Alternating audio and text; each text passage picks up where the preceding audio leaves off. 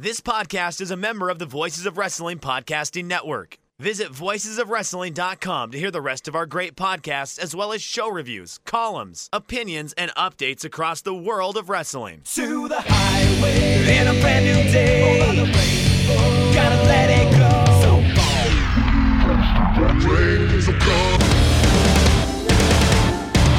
Fast to freedom. Stars tonight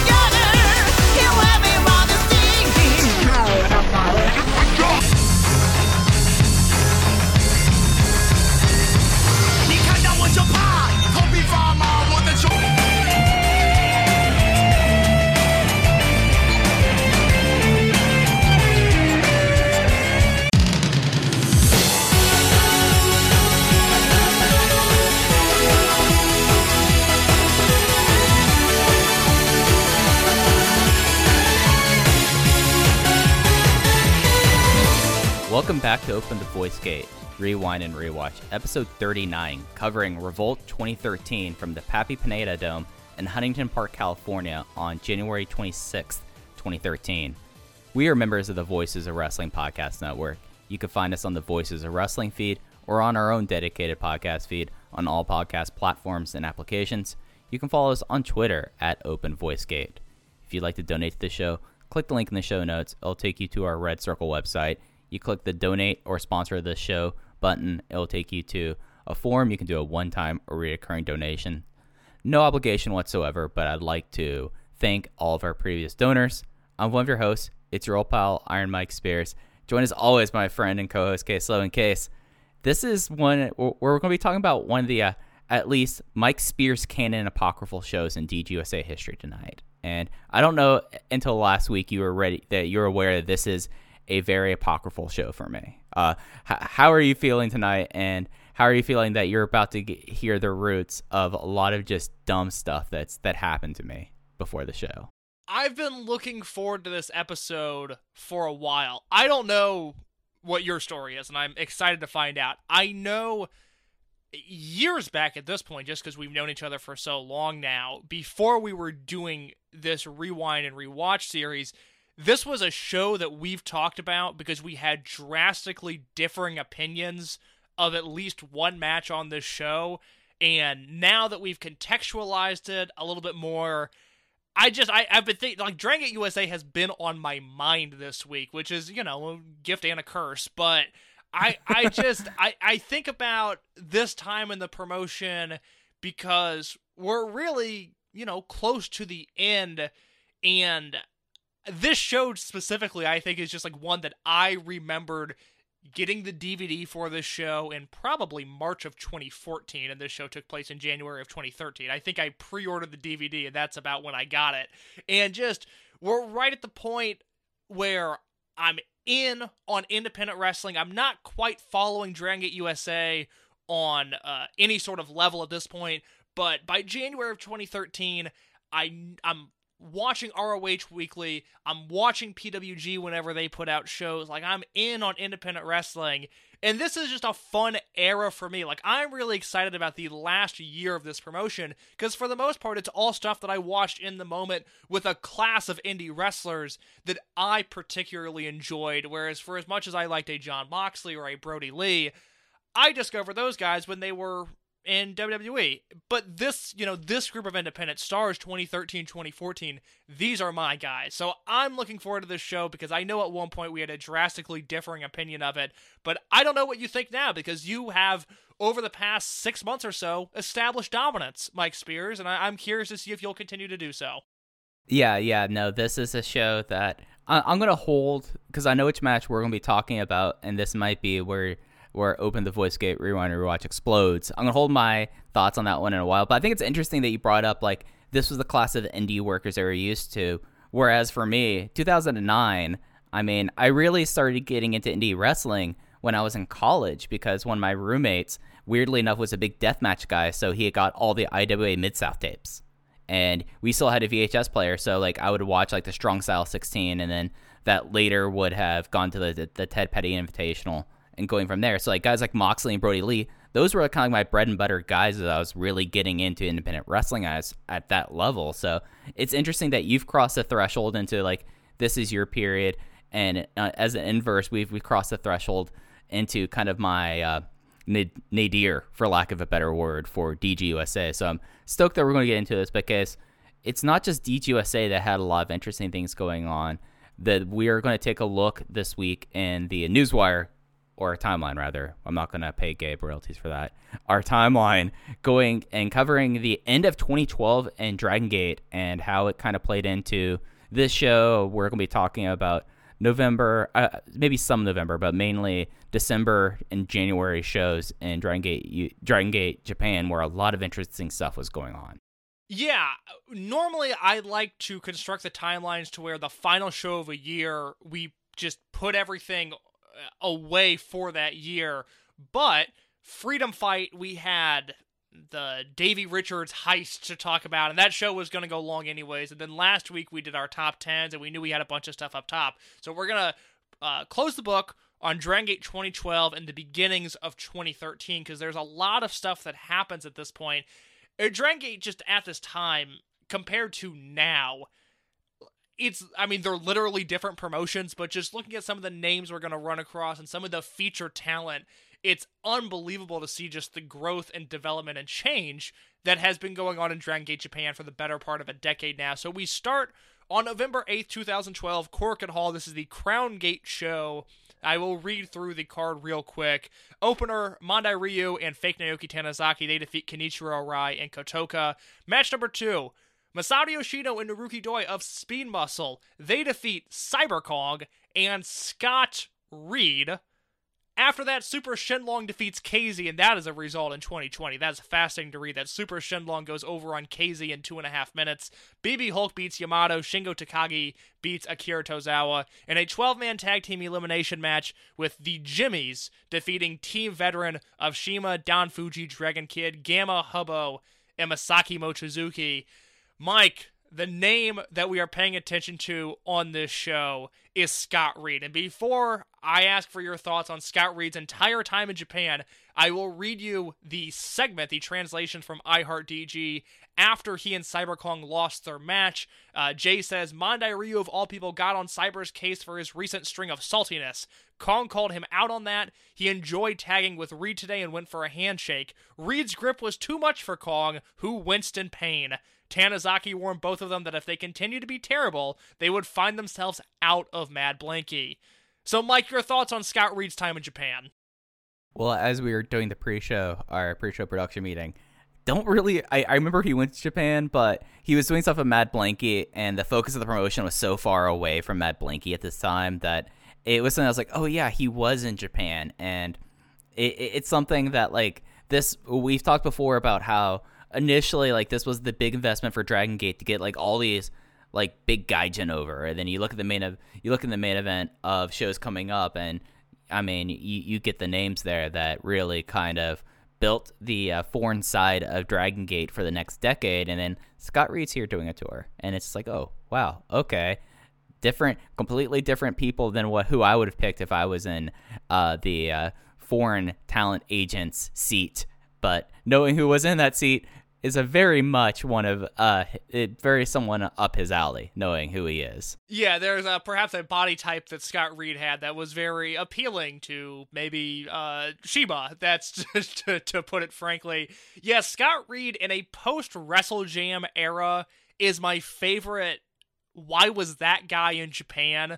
Because Anthony Nese, you know, I, we'll talk about it more in, in future episodes about his tour of Japan. Peter Kaasa, who it's crazy to think that he got to Japan because he debuted for Gabe in a post Dragon Gate USA universe. But Peter Kaasa was a lot of fun in Japan. Scott Regis has this weird tour at the end of 2012, and it is it's so so strange to look back on. Elsewhere in Dragon Gate, CIMA is still the Open the Dream Gate champion, and on the November 23rd show, which was headlined by Shingo and Yamato beating Akira Tozawa and Mad Blankey, they set up the final gate main event. I will once again read the translations here. Takagi had the same challenge ready for Hulk. They bickered back and forth for a while before I Like Cola began playing. CIMA talked for a while about the various challengers from the new generation this year. Takagi and Hulk were the only ones left for CIMA to knock down. Instead of going the predictable route and making them fight to decide the next challenger, the next CIMA Royale would be a three way title match with CIMA, Takagi, and Hulk. He asked Yagi to make it, fi- make it official. They all took turns promising victory. CIMA said he was the best and strongest champion. He would be in peak physical condition for Final Gate. And we have our main event signed. So keep that in mind as we go through. We'll talk about Final Gate more in just a second. I also want to read you, Mike, the main event from the 12 2 Aichi show, which was headlined by a Team Veteran Returns versus Jimmy's elimination match that Team Veteran ended up winning. They beat Jimmy Susumu, Kagatora, Ryo Saito, and Genki Horiguchi. The Team Veteran Returns team was CIMA, Masaki Mochizuki, Dragon Kid, and Yuji Nagata. Mike, your memories of Nagata not only in this match, but his what is one of my personal favorite Stalker Ichikawa matches at Kobe World 2007. I mean, Nagata was game. Yeah. Whenever he was in Dragon Gate, he was game. It's something that I've always well, like he's someone who did like such great tours of all Japan and then Noah as champions there. But him and Dragon Gate was really cool. And of course, like they had like that team that we talked about. Geez, I'm trying to think how many episodes ago. But when it was him and Don Fujii in the World Tag League that one year, and it's just one of those things that he was someone that like obviously he would not be much more so than just being a outsider guest, but you know, it's just like kind of cool thing here. And of course, uh, we were talking about this on the weekly update case. I figured out what the Nagoya venue was, and it's a it's a venue that I still think exists. They just don't tape there anymore. Like that's the deal. It's the Nagoya International Conference Hall. They just don't tape there. That is a bummer because I'm pretty sure this show made tape. I feel like I've seen this match. Th- this show did make tape. This was during the era. Again, we're, we're crossing the streams here, talking about weekly updates and rewind and rewatches. But yeah, no, I mean, like Stardom has big shows there all the time. Like people still run this uh, big Nagoya venue. Like right now, looking at 2020, there was Fantastica Media. Dragon Gate ran th- this venue in August. So it's it's one of those things that like the promotions you think that would run Nagoya in this venue will still run this one. Dragon Gate just doesn't tape there anymore. While we're in this ballpark, I thought we might talk about it next week, but I'll just rip the band aid off and go for it now. The reason Nagata was brought in was because in 2012, he teamed with Masaki Mochizuki in New Japan's World Tag League. And Mike, I'm going to read you two matches. Uh, I, I want to get your thoughts on these. I have not seen either of them, but according to Cage Match, they were both taped. Uh, November 20th, 2012, Masaki Mochizuki and Yuji Nagata defeat Shinsuke Nakamura and Tomohiro Ishii. And then on November 24th, 2012, at KBS Hall, no less, Masaki Mochizuki and Yuji Nagata defeat Yoshihashi and Kazuchika Okada. Those both sound delightful. Yeah, I'm gonna go seek these out because I don't think I watched these either. But where was the uh, the Ishii uh, Shinsuke match at? Tokyo Dome City Hall. Okay, well, Mochizuki is a Tokyo native. I was wondering if they were going to maybe try to do this. They weren't running World Hall that often back then. No, And- not not for a not for a tag league show. That at least No, not not no. because the finals were in the finals were in Aichi. How about that? So Aichi, Well, there we lots go. of shine at the end of 2012. We also had a December Korakuen Hall show on December 6th. Uh, the big stuff from this show a Falls Count Anywhere match with Jimmy Kanda, Don Fujii, and Yamato, where Kanda beat the two of them. Mad Blankey, Akira Tozawa, and Fake Naoki Tanizaki, they beat Dragon Kid and Masaki Mochizuki. In your main event, World One International, Masato Yoshino, Naruki Doi, Ricochet, and guest member CIMA, who dressed in the World One International colors, they beat the Jimmies of Horiguchi Susumu, Naoki Tanizaki Dolphin, and Ryo Saito. So an uneventful Korakuen Hall show there, but at the end of that show, we got Doi Darts, and that match took place on December 20th in Korakuen Hall. Mike, I'll read you this full card because I think there's some fun stuff on here. Opening match was Dragon Kid Gamma and Hubbo defeating Kagetora Susumu and Saito. Opened the Owari Gate match. Kenichiro Arai defeats Kikutaro. Sachihoko Boy defeats Super Shenlong. Naruki Doi and Ricochet defeat Naoki Tanizaki and Super Shisa. I need to track down that match. Yeah, that match looks like a. I love the Die Fly team. Oh my god, so so like, so, yeah. good. Masaki Mochizuki defeats Mondai Ryu. That somehow went six minutes and probably five minutes and forty seconds too long. we talked about the peak of Mondai Ryu though. Like Mondai Ryu was a thing for a while before he kind of became what he is now. Like they made well, like the I've talked about the Mondai Ryu cheering sections, but they were a huge thing. Like Mondai Ryu was weirdly over. Weirdly over is a good way to put it. And then your semi-main event and your main event, Shingo and Yamato defeat Akira Tozawa and fake Naoki Tanizaki. And your Doi Darts match of 2012, Genki Horiguchi, Jimmy Kanda, Chihiro Tominaga, Kness, and Scott Reed defeat Dr. Muscle, who was Don Fujii, BB Hulk, Cyber Kong, CIMA, and Masato Yoshino. I have seen this match, but it has been a few years. What a fascinating, fascinating collection of talent in one match. Well, I mean, this was I think this was the start of the streak where Kondo was basically in every single one that they started making a joke about how tired he was of being in these dumb matches. And yeah, like the rest of it, I mean, this is not a match where Doi had to add anyone else in there. I mean, geez, you got CIMA in the match, so that's usually just fine right there. But then you also have Genki, you have Hulk, you have Yoshino, you have uh, Don Mu- Don Muscle, as I just about to call him. I'm going, to I'm keep that flub. Don Muscle, like that's just like a wild match, and uh, you know this is like a time where things in Dragon Gate were very very interesting, and it was kind of like this reformation period that would truly like really start reforming later in 2013. But it's kind of like you start seeing certain things pop up here, and you're like, okay, I see how we got to where we were in 2013 from here. Yeah, so from there we go to Final Gate, uh, December 23rd, 2012, Fukuoka International Center. This full card is another one that is fascinating to me. Opening match, Gamma Hubbo and Stalker Ichikawa defeat KZ, Mondai Ryu, and Scott Reed in 11 minutes. Kanda and Susumu beat Shisa and Sachihoko Boy. Open the Brave Gate title match, Dragon Kid retains over Jimmy Kagetora. Open the Twin Gate match, Don Fujii and Masaki Mochizuki retain over Cyber Kong and fake Naoki Tanizaki. And after the match, led by Mondai Ryu, Cyber Kong was exiled from Mad Blankey, which is stuff we'll talk about in just a minute. I had no recollection of that whatsoever. Final three matches here Yamato beats Akira Tozawa. Open the Triangle Gate match. The Jimmies of Horiguchi, Naoki Tanizaki, and Ryo Saito retain over Yoshino Doi and Ricochet. In the main event, that three way elimination match, CIMA retains over BB Hulk and Shingo Takagi. Mike, what are your memories of this show? Well, the big memory is the post match thing in the main event. Yeah, let me let me let me read that real quick. I've got the translation right here. So this is from iHeartDG after the main event. CIMA called out all of his past challengers up to the ring. Pac obviously did not fly in just for this. He exchanged praise and handshakes with all of them. All had varying things to say, but most of them assured CIMA they would be coming for his head again at some point. Except for Cyber Kong. All he did was thank CIMA profusely for the handshake. It was beginning to snow outside in Fukuoka, so the closing speech would be brief. They would be back many times next year, so a simple thank you would suffice. Outside in the snow, CIMA spoke to the fans via megaphone. He once again praised his opponents tonight. He asked the fans what the best wrestling organi- organization in the world was. Naturally, they replied, Dragon Gate. And and Jay left out one of the big things that then CIMA started crowd surfing. this this is true. And this footage, it's you know when Alan Forel was on the show for the Open the Ultimate Gate 20, uh, 2012 episode, we talked about that briefly. Alan brought it up.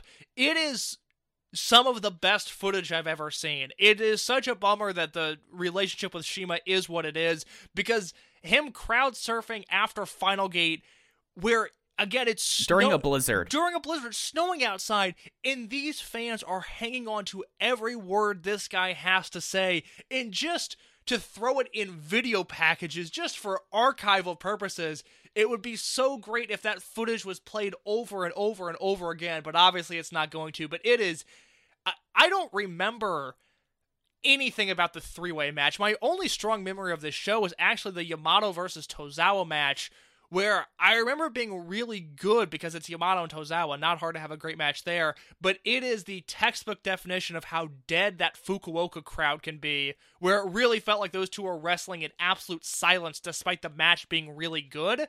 but I don't have any recollection of that three way. All I remember is Yamato versus Tozawa and then the aftermath, which is so awesome.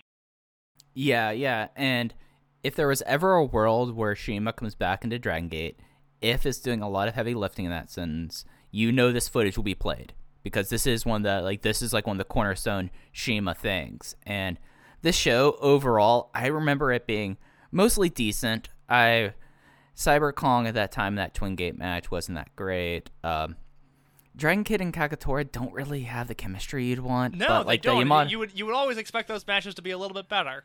Right. Yeah. Yeah. Yeah. Like like looking at the undercard, like you what like we already hit on the big one, Yamato versus Tozawa, and basically wrestling in a freezer or sub clap clap crowd, like emphasis there, and then the rest of the show. I mean, the, this gives you a sense of, of how random the Scott Reed thing is. He's in the opener teaming with Mondai Ryu against Gamma and Stalker Ichikawa. Yeah, it's truly bizarre because Uhaa Nation is coming back, and you know, I think he returns to Japan in March of 2013. So the Scott Reed thing was, you know, a trial run. It, they obviously CIMA believed in him enough to where the scene went over on CIMA and Mochizuki in Hollywood, Florida for Heat 2012. Konley, you know, no sight there. I, I really thought for a long time that Konley, Nese, and Beretta would go over as the premier athlete brand, and that never happened. So there was clearly some disconnect there with CIMA and Caleb Konley, but CIMA liked Scott Reed enough to at least give him a shot, and he's in the Doi Darts match, which I think is so funny, but there's nothing other than that. There's nothing really memorable that I've seen from his time in Japan. Yeah, it's just more the when you look at the list of everyone who was from Dragon Gate USA over in Japan, he's one of the names that you kind of arch your eyebrow at. Like that's and, really that that's as much as he really was a part of it, of the promotion. Like it just he was just there. It was kind of bizarre. CIMA thought he would look jacked, and that went a far way with that went a long way with CIMA when CIMA was doing talent scouting. So we got two more cards for you. We now move to January of 2013. This is a Korakuen Hall show. Remember Cyber Kong, who was just challenging for the Twin Gate belt? Well, he is now in the opening match. Best two out of three falls open the Owari Gate match. Cyber Kong defeats Kikutaro. If I remember correctly, Cyber Kong starts doing stand up comedy in this match, or at least his version of it, which is frightening Right. to think about. Uh, KZ and Mondai Ryu, they then beat Cyber Kong and Star- Stalker Ichikawa in 9 minutes and 52 seconds. Mr. Toyonaka Dolphin, he defeats Sachihoko Boy. Gamma and Hubbo, they defeat Kagetora and Susumu. Kness defeats Yamato. And Mike, this semi-main event result is right up your alley. Kenichiro Arai defeats Shingo Takagi in 14 minutes in a singles match. And then your main event, Tozawa, Hulk, and Fate Naoki Tanizaki, they beat the three teams of Yoshino Doi and Ricochet, CIMA, Dragon Kid, and Mochizuki, and Horiguchi, Kanda, and Saito. I know I've seen the main event. That match is awesome. I don't remember anything else from this show, though. Uh, Kness versus Yamato was pretty solid. Uh, Kenichiro Arai, I love my main man, but 14 minutes of Shingo Takagi and Korakuen Hall is too much. like, well, I, I am probably Kenichiro Arai's biggest Western fan, and I can even recognize, hey, that's a lot here. And I guess, like, the whole Cyber Kong thing, since we didn't really get too much into it, um, Cyber Kong, throughout his career, would always gravitate towards two people, Yamato and Shingo Takagi. And guess where he will end up very soon? Uh, well, with uh, well, with Yamato at least. Right. Yes. Yeah, so after the main event, speaking of Cyber Kong, Mad Blankey kept up the attack on the Jimmies, prompting a save by Cyber Kong. He asked the Jimmies to allow him to team with them to take out Mad Blankey. Horiguchi agreed to the shock of the audience. Both sides agree to an eight man tag next month, which we'll talk about at some point, but not during this timeline.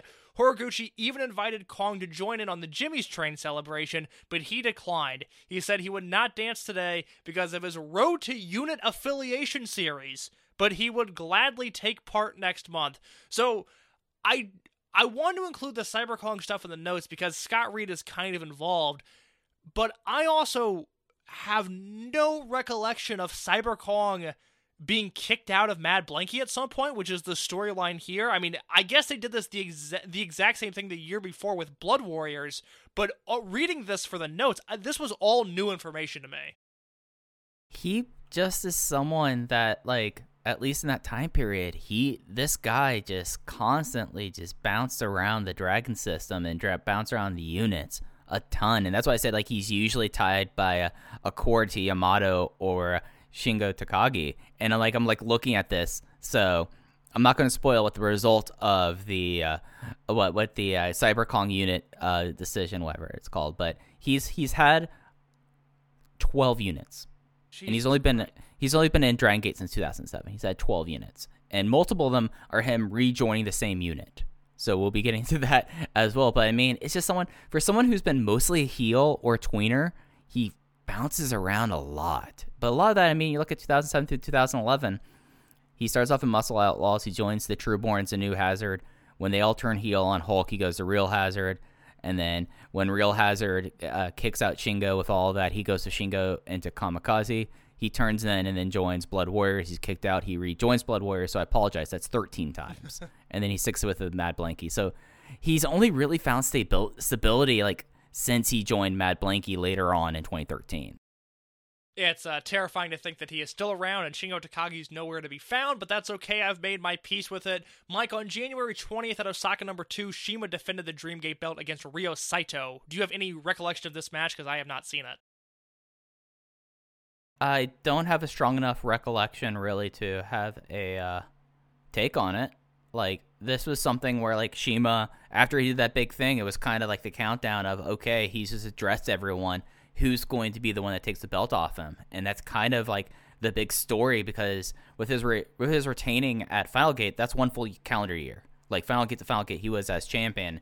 And let me see, uh, I, he still had a little bit longer for like the defense record, but it was one of those things that just like it, you know, like who can stop the Kento became kind of like who could stop the CIMA, and Ryo Saito was the challenger of the month there. I'd like to track this match down because for those that haven't watched a lot of really early Dragon Gate, Saito is a main event player, like a 1A in 2005, and he and CIMA, that's kind of Saito's story the entire year, is Saito has the upper hand on CIMA and is able to beat CIMA clean in singles matches, and they always had good chemistry with one another. I'd like to track that down. Do you have any uh any progress on where CIMA was at in terms of his defenses at this point? All right. So, in this feud, he was already at let me scroll down and get to the start of it just so I can run through each and every single one of them because there were a lot of them. So he he holds the title in total 574 days. He has not at that point crossed uh, Naruki Doi's 449, which is like the other big thing is that this reign does. So before so he in this he already has defeated Masato Yoshino in in Bodymaker for Gated Destiny. He's already defeated Naruki Doi at Oya Gym. So two guys and their venues, by the way. That's worth saying. Yoshino, of course, being Osaka native, and then Naruki Doi is Mr. Oya City. Yamato at Korakuen Hall, Tozawa at World 2012, uh, Genki Horiguchi at Starlanes, uh, the Cyber Kong match, and then uh, he had Champion Gate against Pac, uh, Hakata Starlanes again against Susumu. So this is already his defense number seven. He will have a lot of defenses throughout this year. Like he has one basically once a month before he drops the title at Kobe World 2013. Like it's something where a lot of the people who he faced before, he will face again, and there'll be one big one that never makes tape. It's the that we'll Ricochet talk match, about. right? The Ricochet match never made tape. Same with the Genki Horiguchi match, never made tape. devastating to think about. Well, speaking of title reigns, we've got one more to talk about, and that is on the January 27th Kobe Sambo Hall show. I will. I'll talk about the stuff that's important. Masato Yoshino, Naruki Doi, and Ricochet they defeat Shingo Takagi, Super Shenlong, and Yamato. That match just sounds good. Semi-main event: Don Fujii and Masaki Mochizuki retain the Twin Gate belts over Genki Horiguchi and Jimmy Kanda, and they set the record for most defenses in a single reign. And Great match, by the way. Yes, great great match. match. And then your main event. Name versus loser leaves town match. It uh, originally is Fake Naoki beating Mr. QQ Toyonaka Dolphin by DQ, or I guess by nefarious means rather. And then they restart the match, and QQ comes out victorious. I'm going to read you the translation here. There's a lot, and of course, there is a lot of I will say peculiar sounding names, so I'm going to take my time through this one. After the illicit methods used by Tanizaki to win the match, it was restarted. QQ won the restart, regaining his rightful name. He will once again compete as Naoki Tanizaki. He also earned the right to name the imposter. Back at Dangerous Gate, Tanizaki told him he resembled a dolphin when he cried. Well, he thinks he looks like a penguin. He is a Tomakomai native. The sound penguins make when they cry is PP, so he'll be Mr. PP Tomakomai Penguin. Tomakomai took the name surprisingly well and demanded another match. They bantered back and forth, with the exile stipulation being placed on Tomakomai in a potential rematch. Before anything could officially be set, a huge brawl broke out between Mad Blankey and the Jimmies. Yagi put everyone in their place and said if they want to fight and put their jobs on the line, then he would do it for them. At Memorial Gate, it will be a 4 on 4 Captain's Fall elimination match. Team captains will be Tanizaki and Tomakomai. The captain of the losing team will be exiled from Dragon Gate. So this is really it. This is the peak of fake Naoki Tanizaki, and I, I, I don't know if I'd call this the peak of QQ because he has that Brave Gate win or that Brave Gate match with Kagetora in 2009 that I think people kind of point to as the highlight for both of those guys' careers. But still, this is in the pantheon of Dragon Gate. This is legendary storytelling. Yeah, yeah, and it's something that we're going to get into probably by Mania weekend, we will definitely be getting into it because we do have like the full climax of this in, into like one of my favorite things that Dragon Gate's ever done. We'll be talking about that briefly, but it's interesting because they blew this off at Sambo Hall of all places, or, or, they started the blow off at Sambo Hall, and then they're going to be doing this as the big match in Wakayama. It's just wild. like just looking back at it, I'm like, that wouldn't happen today. no, like, I assumed when I when I first watched this match, which was probably like two or three years ago, I assumed I had the wrong match because it was at Kobe Sambo Hall because I knew this was a really infamous storyline. It's like, well, there's no way they're gonna blow it off there, but they kind of did. Mm-hmm. It's just it's just like the wild thing that they do for this, and it's one of those things that with the, like the storyline because he's not wrong. T Hawk, especially like he was a little bit thicker back then I I could definitely see that the whole oh you kind of look like a penguin thing. So like this, but it, it's something where it's such an interesting thing to me because this was really was a time that you like you looked at T Hawk and how things were with T Hawk and you're like oh I see how things are going and I could see how he would become like this big like star, especially with Tomakomai. So it, it's interesting, it's wild, and it's just one of those things that I'm going to really be excited when we talk about the uh, Captain's Fall match because everything around it is wild. Yeah, so with that, that is the end of our Dragon Gate timeline. Real quick, before we break down Revolt, I've got some Newswire notes. January 10th from Gabe, it was announced that Open the Freedom Gate champion Johnny Gargano will defend the title against Jon Davis in a no ropes match at the Dragon Gate USA event on January 26th in Huntington Park, California. This will settle their feud, Gabe says. This will be the first time a Dragon Gate USA title has been defended in a no rope match. It will also be the first no rope match on the West Coast. This is the biggest biggest possible grudge match in Dragon Gate Japan. It came to DGUSA at Revolt in Boston in 2011. The result was a brutal match between BB Hulk and Yamato. Now the no rope stipulation returns for Gargano versus Davis. Mike, we'll talk about the match later, but big picture, quick thought. Do you think the Johnny Gargano versus Jon Davis feud warranted this type of match compared to BB Hulk versus Yamato? All right, you just served that one right out of the play, so I'm gonna play it. I'm gonna knock this out. So my big thing about the show, I got into a fight with Gabe Sapolsky, both of us under previous Twitter things about this match, because this match did not deserve it. This match, when watching through the feud, made no sense for having this and it's one of those things that's like one of my biggest sticking points is that this is a match that is so rare in Dragon Gate that's truly used for things that matter. And you're putting it here instead of like blowing this off at WrestleMania weekend. It's like this is our big main event that we're building towards the entire time. It's bullshit. And I still think it's bullshit. Uh, seven years later, case. I, I, I don't think it deserved it whatsoever. Interesting. I uh, I will say the build was less spectacular than I remember. But I also, it, it goes back to that Jon Davis thing where I still think one of the biggest mistakes of this promotion is not getting Jon Davis a premier featured spot in Miami on WrestleMania weekend to have a legitimately great match in front of that big WrestleMania weekend audience. And I think by 2013, if you do Gargano versus Davis on one of those WrestleCon shows, it's probably awesome. The crowd probably gets into it, but is it as exciting as the Team CIMA versus Team Gargano six man? Eh, or, you know, God forbid they replaced Gargano versus Shingo with that. I don't know. I think they needed a match to draw on the West Coast, and I I don't have a problem with it. But you look at the venue.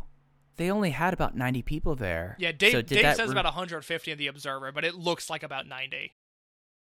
Yeah, it's it's something that yeah, uh, you do have a point though. I do completely agree with you, and I do think that when we're going to be talking about cardinal sins in a couple months, this is one of the ones that really needs to be like brought up, and this is not one that you can just do a bunch of hail marys and get yourself out of case. No. Like this is one that you're absolutely right. Like if he has that big win where he gets a win over Hulk, where Hulk was doing jobs, it was totally fine with doing that. Maybe I would think that okay, he has this win over this, the first champion, he deserves like this kind of thing, and then of course does the bent there. But when when you look at like the history of the promotion, we look at the history of the system, and you look at the no ropes match, which one of these kind of stick out? It's this one. It's this one that makes no sense whatsoever. And I still feel justified in this. Uh, when we get to the match itself, I am more positive about it than I was before, but I still think the build for this and this was entirely inappropriate, and I was justified in my whole afternoon long Twitter spat I had with Gabe Sapolsky. I was digitizing tapes. I think I was doing stuff for the U part two at that time, but I was justified with that. Oh no, it wasn't that. It was Square Grouper. I was working on Square Grouper at that time. Well, we also have two more quick announcements on January 10th. Uh, Dragon Gate USA is very pleased to endorse Brian Kendrick's School of Pro Wrestling. We are doing this for a reason, Gabe writes. Eh, eh, good writing there, Gabe. The wrestling business needs more qualified and good trainers. Brian Kendrick has the resume and the aptitude to make sure you get trained the right way. There will be a representative from Brian Kendrick's School of Pro Wrestling in the California Fray on January 26th, and then the announcement that same day that Brian Kendrick will be in attendance on both January 26th and January 27th. Kendrick just said to expect the unexpected from him, and Gabe says, and I quote, We aren't sure what that means. well, We'll have one more newswire note at the end of this episode because it pertains to the finish of this show, or at least I think it does. But for now, Mike, I am ready to revolt. I'm ready to get into this. I, I am ready for this show. All right. So as we said at the top, this is Revolt 2013. It is from the Pappy Pineda Dome in Huntington Park, California, on January 26, 2013. Starts off in the ring. Chuck Taylor is celebrating his win from last night. He said that he uh, uh, that he spent seven years in college, and because of that, he's so good at this. He wants to play beer pong. Eric Cannon comes out for their previously signed match, and Lenny is flabbergasted on commentary. Uh, Chuck Taylor does perfect and skunk him 3-0. So Eric Cannon drinks all the beers to that, and then they finally, and then they finally like go to the match itself. After he skunks them, he stomps on the ball. Uh, Lenny Leonard does make a great John Stark reference here, and we get into the match of them kind of brawling around the ring. Chuck Taylor versus Eric Cannon. Taylor won after he threw a chair on Eric Cannon, who is standing on the top turnbuckle, and he went through the beer pong table in seven minutes. I didn't hate it. I mean, it's it was really goofy. It was worked. Like I, I almost feel like this match should have been on like a like a total frat move Instagram account. It really it mm-hmm. felt like two guys in college wrestling one another, which is not bad. It's perversely entertaining. It, you know, I I think there are more things to get upset about in the scope of Dragon Gate USA than a, a nonsense opener between Chuck Taylor and Eric Cannon. I went two and a half on it because it was perfectly fine. I didn't rate it just because it was so bizarre. I didn't hate it. It just was like suddenly this was like a no DQ match. They didn't like enter the ring until the finish. Uh, Chuck Taylor does like crawl up Gabe's leg, who is taping things. Eh, Did you notice that on the outside? Yes. Like it was very clear there. Uh, and you know, I mean, eventually they, they fight and they go through the table, and you know, it happens. It's not offensive. It's not one of the all-time bad things. It's not Carlson. It just was weird and kind of out of place and kind of full further illustrates how Gabe not only really had no idea what to do with Chuck Taylor, but it really kind of feels like that he really has no idea to do with Eric Cannon now as well. Oh, completely. I mean, Chuck Taylor is so off in his own universe at this point. It, it feels like Gabe is keeping him around, Chuck Taylor, that is, just so he wouldn't go to Ring of Honor. It seems like that's why his contract was in place. But, you know, as Chuck Taylor said, it's not like Delirious was that big of a fan of Chuck Taylor as a wrestler, so I don't know if that would have happened anyways. But yeah, it's it's a strange match. I, I will say, did you notice the production being any different on this show. Not necessarily talking about the microphone that did not work, which we will be talking about later. But do you feel like the f- the uh, the camera they used on the floor was uh, perhaps capturing different angles than normal? It it did feel like a little weird because like the hard cam is the hard cam. It, it was one of those things that I know you're not too much of a Stardom person, but Stardom like changed half their cameras earlier this year, and one of them they would shoot at like a certain frame rate, and the other ones didn't, and it felt really weird for like a show until they were like, okay, we have to synchronize these. It kind of had like that kind of feeling to it. It, it it was just whoever was on the floor operating those cameras. It seemed like they were using some different angles where they were they were in tight on the ring, and at one point, it kind of looked like they were shooting from up on the apron, which is a, a camera angle that I really like, that I, I wish more companies would utilize. And it was just a certain, there was a certain freshness to just these small parts of the show, but the Dragon USA production, well, just the whole operation, we've really only seen it decrease in value as time has gone on. It's the same intro music, thank God Lenny Leonard's still here, so it's the same announcer. But they've cut out, you know, the backstage promos, a lot of the video packages, the backstage translations. So just seeing a new camera angle or two, I was like, oh, that's really nice. Like that gives the show something else. Because obviously, Dragon Gate USA at this point is is around three and a half years.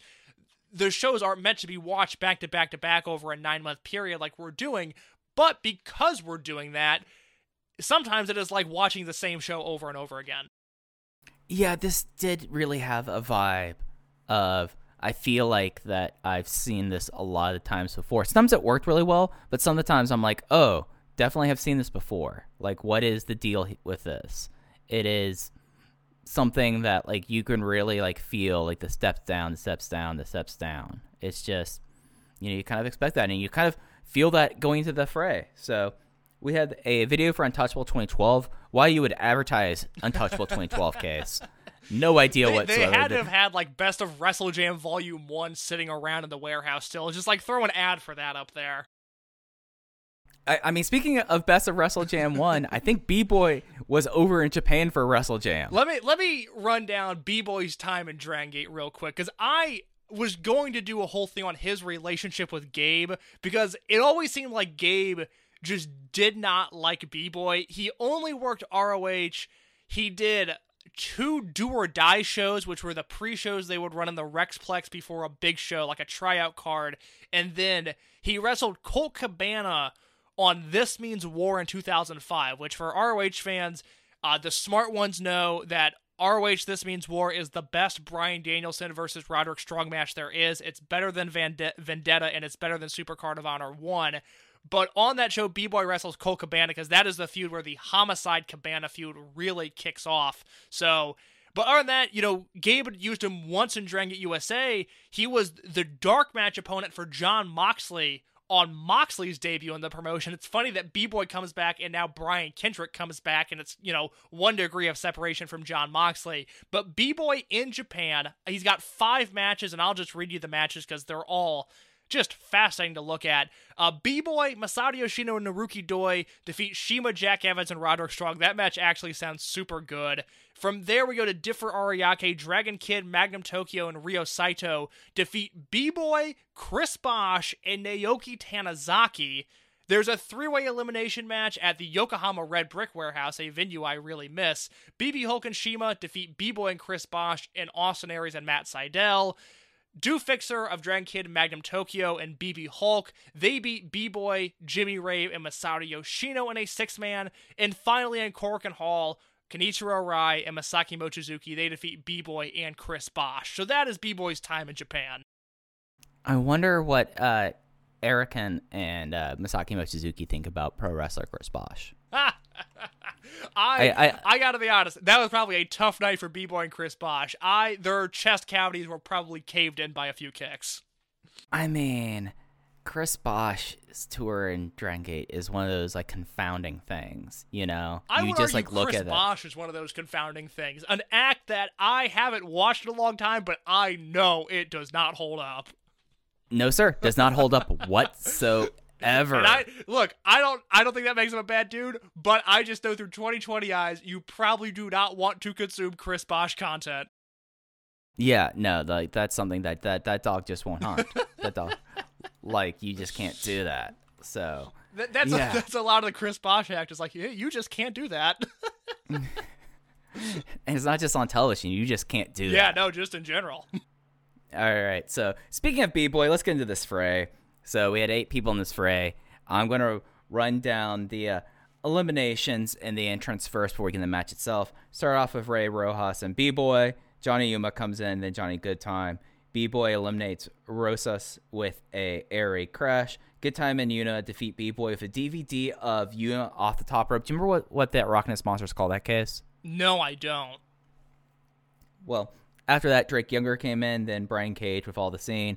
Ye- uh, Younger defeated Yuma with a Drake's Landing. Cage then eliminated Goodtime with an Inside Out uh, Slam. Uh, Famous B came in, and then Drake Younger defeated Famous B with a Drake's Landing. And then Brian Kendrick came out with two of his students, stains on his apron forever while Younger and Cage fight.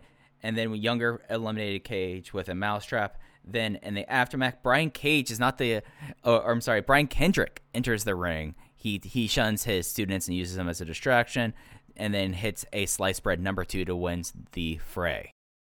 So there's a lot going on here.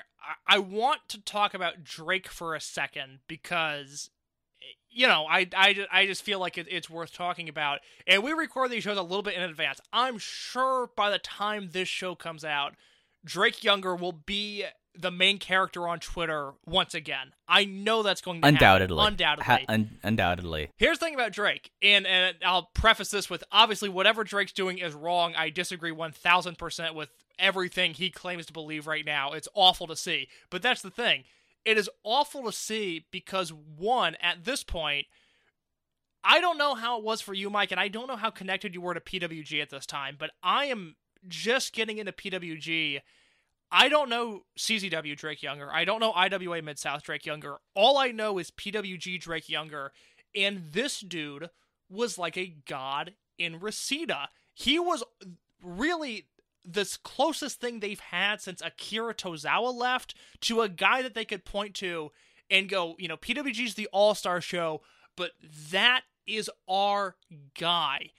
I had a Drake Younger t shirt I bought from Pro Wrestling Tees. When Drake got signed to NXT, it was like a win for everybody. They were all elated. It was this great thing to see that this guy had figured out his life, had gotten his job uh, with WWE, and not as a wrestler, doesn't have to take bumps anymore. It was so great to see. And I'm not trying to preserve this guy's image. I'm not trying to do any damage control for him, but I think of this show as some sort of a historical artifact. And it's important to remember that before Drake was running rampant on Parler, that he was a real feel good story. And I think that's part of the reason that, at least as of the time we're recording, he's still employed with WWE because I know for a fact there are guys in that company that are rooting for this dude to get out of the cult that he's in. I don't, you know, in 2012, dude probably checked the box for Mitt Romney. Okay, I- I don't think Drake Younger was ever a beacon of a progressive vision, but it is such a bummer to see what has happened because for so long he was such a triumph and a victory and I really liked his in-ring work. And it just so happened that you know by the time he became a good wrestler he was out on the west coast and nobody was willing to fly him in. But the other thing that I started to think about was the Drake situation has escalated so much even as we've been doing this show because Drake's on the first year anniversary show. Maybe I talked about it then, but I don't feel like I had to preface a lot of my Drake thoughts before I gave them. But record like looking forward to recording the show, I was like, man, like I want to talk about Drake, but I feel like there's a, a generation of fans that don't know the Drake Younger story. They just know Drake Wuertz on Parler, and that is a bummer to me. Yeah, yeah. I mean, it's something that we did not have to do the uh, whole we eh, this person's a terrible person, like X, Y, and Z. No, we, we get it, and they time. know where we stand. It's you know everybody understands. It, it- and it's one of those things that going through this time, like I never was a big CZW fan. I would watch IWA Mid South intermittently, but it was one of those things that there are people within wrestling who think that Drake moving to California and conquering his substance abuse issues. I think that's out open case, Yes, right? no, that's that's, Well, that's accurate, and that's out there. that's Akron out there that he might not be alive right now. Like it was like in a situation that he moved out of, of the Midwest, he moved out of Indianapolis and moved to California. I think he met his wife and he got clean. And it was one of those things he got clean and got himself into shape where he would not have been hired at any time if it wasn't for what he did out on the West Coast. And him and him and PWG, like I, it got to a point where like after like Tozawa left and there wasn't as much Dragon Gate people that I still watch PWG and I still like it's one of those things that I still did aggressively through that time. It, I just did not necessarily like keep up on much, but Drake Younger and Reseda was one of the adopted guys. You're dead on about that. Like he was someone that everyone was like, "Do you know what Drake Younger's doing now in PWG?" like that was the thing that was said about him. So like him coming out here and like looking at this, like he was a guy that got clean. He got in incredibly good Yeah, shape. He, was, he looked so good. He, he was ripped at this point. Yeah, so like it was like a thing about this, especially considering how bad his DGUSA thing, like the fact that he came back at this time uh, in 2013 eyes was like a big awesome thing. And there's like it's just one of those weird things that like over like the last like like as you said, like I, I have no doubt that as soon as this guy became politically engaged, it was not necessarily a good thing for like his viewpoints at least, but it just was something that I he's such like a interesting and weird topic, you know. Oh, I mean, look, I, I I'm rooting for the guy. I want him to figure it out because there's ultimately, you know, a good enough person in there. I he really, you know, acts like he's a member of a cult right now, and it, it, it's just a bummer. If it was anybody else, I, I probably wouldn't be as empathetic. I'd probably just tell him to fuck off. But I know Drake's story, and I care about Drake's story, and it's just it's, it sucks to see what's become of him, and I hope that he can right that wrong in, in some possible way. Mike, if you don't have any more thoughts on Drake, I would love to know your thoughts on the finish of this match. I mean, I knew the finish of the match because I knew it was happening the next time. The time, like even like through like me like forgetting things I've watched before, I was like, oh yeah, no, uh, Kendrick does this there. Really kind of drawn out, really kind of convoluted. It worked, and especially with the promo at the end of the show, it worked. But like this match wasn't good beforehand, and adding Brian Kendrick to it did not make it much better. Like the the sad thing is, we spent like three minutes talking about Drake Younger. Undoubtedly, the best part of this match. Oh, God, undoubtedly. Because even By, Brian like- Cage doesn't add a ton to this match, and No. you know, famous B, I always liked as an undercard hand. B boy, I talked about his relationship with Gabe earlier. I've, you know, there's a weird core contingent or a small contingent rather of indie wrestling fans that love B boy and always thought he should have been something bigger. I'm not there, but he's fine. Rock Nest Monsters, it's so weird to think they once pinned Spike Mohicans clean, but the SoCal guys, other than Drake, really don't add a ton to this match. no, not at all. I went one and three quarters. Oh, like, okay. Well, I'm not that not low. good. I, I, I'm at, I'm at two and a half there. So back to back two and a half stars for me. I, I will say about the finish, it took too long to get to, but my God, was I into it by the time it happened. Like it is so Brian Kendrick, where it's a good idea in theory. And probably a little bit poorly executed, which is kind of the Brian Right. Kendrick story. But you know, he takes his two students out here and he's telling them to attack, attack, and they've cornered Drake Younger. And then Drake finally like thinks he's figured it out, and then Kendrick just hits him with a sliced bread and pins him. It's an awesome finish, and it got me into this Gargano versus Kendrick match that we'll talk about next week on a show that I've never seen.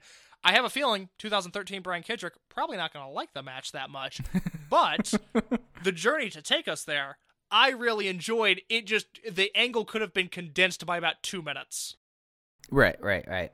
Then we went backstage. It was the book it cam, and uh, we we've had my moment where I was like burying this match. I think that Johnny did a great job here in this. So it's Gabe with Johnny, and Johnny is trying to grapple with the idea that he's gonna have a match with no ropes, and he talks about like, hey, I put up a bunch of rings in my time, and you all might not know this, but the ring ropes actually help soften the mat because of where all the stress is going there because the rings help the ring ropes like help distribute that that's not going to be there now now the only thing that's like bracing it there is going to be just like the crossbeam and the cable underneath the ring. This is going to be really tough for me. And then for like a one minute segment, I thought this was like an awesome thing. That if they did more stuff like this, I would have been more into it, like them building up the brutality of this feud rather than this is Dragon Gate's biggest match, blowing off biggest feuds. Like Gargano in like a minute got this whole entire concept over that I was buying into it. I completely agree. There are two awesome promos on this show, and this is one of them. And to relate this, I guess a complaint about Dragon Gate USA that I can frame for the modern wrestling world is the thing that AEW does where Taz breaks down the mechanics of a finishing move. That promo package thing that they do, that's my favorite thing in wrestling. Unironically, I have waited for my entire life for segments like that to be implemented into wrestling. Almost basically a sports science type deal, but just the the thought and the care that goes into why these guys are doing moves. And it seems like Dragon Gate USA specifically with this match and with all the other stipulations, they missed the chance to go deeper than the service level on what these matches were, why these feuds were happening. And that Gargano promo, exactly, it got to the core of the issue. And he put over this match in a way that I, you know, I'm not a wrestler. I never considered what Gargano was talking about before. It was just a great promo that just showed thought and care. And I greatly, greatly missed that in a lot of contemporary wrestling. And a match that has uh, greatly like like I had a whole lot of like thoughts into that they put some care into this. So the next match is Rich Swann versus Eita. Rich Swann wins in 15 minutes and 48 seconds with a handspring into the corkscrew, into the corkscrew splash, defeating Eita. If this match, like, I think that's like my one big takeaway from like this big show is if they take away like two or three minutes, like in each match, the star ratings in this go would go much higher. Case, what were you on this match? Because I adored this one. I was at three and a half here. Okay, so we're same page, three and a half if they would have cut like four minutes out of this, like three minutes out of this, made this like a tight 12 to 13 minute match, I've probably gone four stars on it. Yeah, well, it starts really slow, and there's a moment early on where Swann is going for some sort of tombstone move where he's got Eita in that position and he drops him, and it just Mhm. it takes them. Eh, You know, all things considered, Eita being this young into his career, they recovered in a nice amount of time, but it still, it, you know, it took them a second, and the crowd could tell they messed up. And I think if you just cut out that early portion of the match, you're it, you're borderlining on a great match at that point. What is so interesting here, at least to me, is that you put Rich Swann and Eita in a match and you expect it to be something, and I don't feel like this match was what most people would expect. This was a match that was kind of built around the power of Eita and the chops that he was lighting up Rich Swann with. And as I've continued to say throughout the series, Rich Swann is a sneaky great brawler. And he showed it here because he was striking with Eita. He was working this really stiff, sort of violent, hard hitting style of match. And I I love this because it is what Swann does so well. Swann is so adaptable. And this is the era of Rich Swann for the for the the remainder of Dragon USA he doesn't have the match quality output to put him up there with the very best in the world. But if you want to talk about a guy who I think has all of the skills, Rich Swann is like a top 10 guy around this time in wrestling where you can put him in any environment and the dude delivers. He is so good at this match. I love Rich Swann. I love him in this era in particular. And I thought he and Eita had a just a, such an enjoyable and a different kind of match than what you would expect from seeing these two names on paper.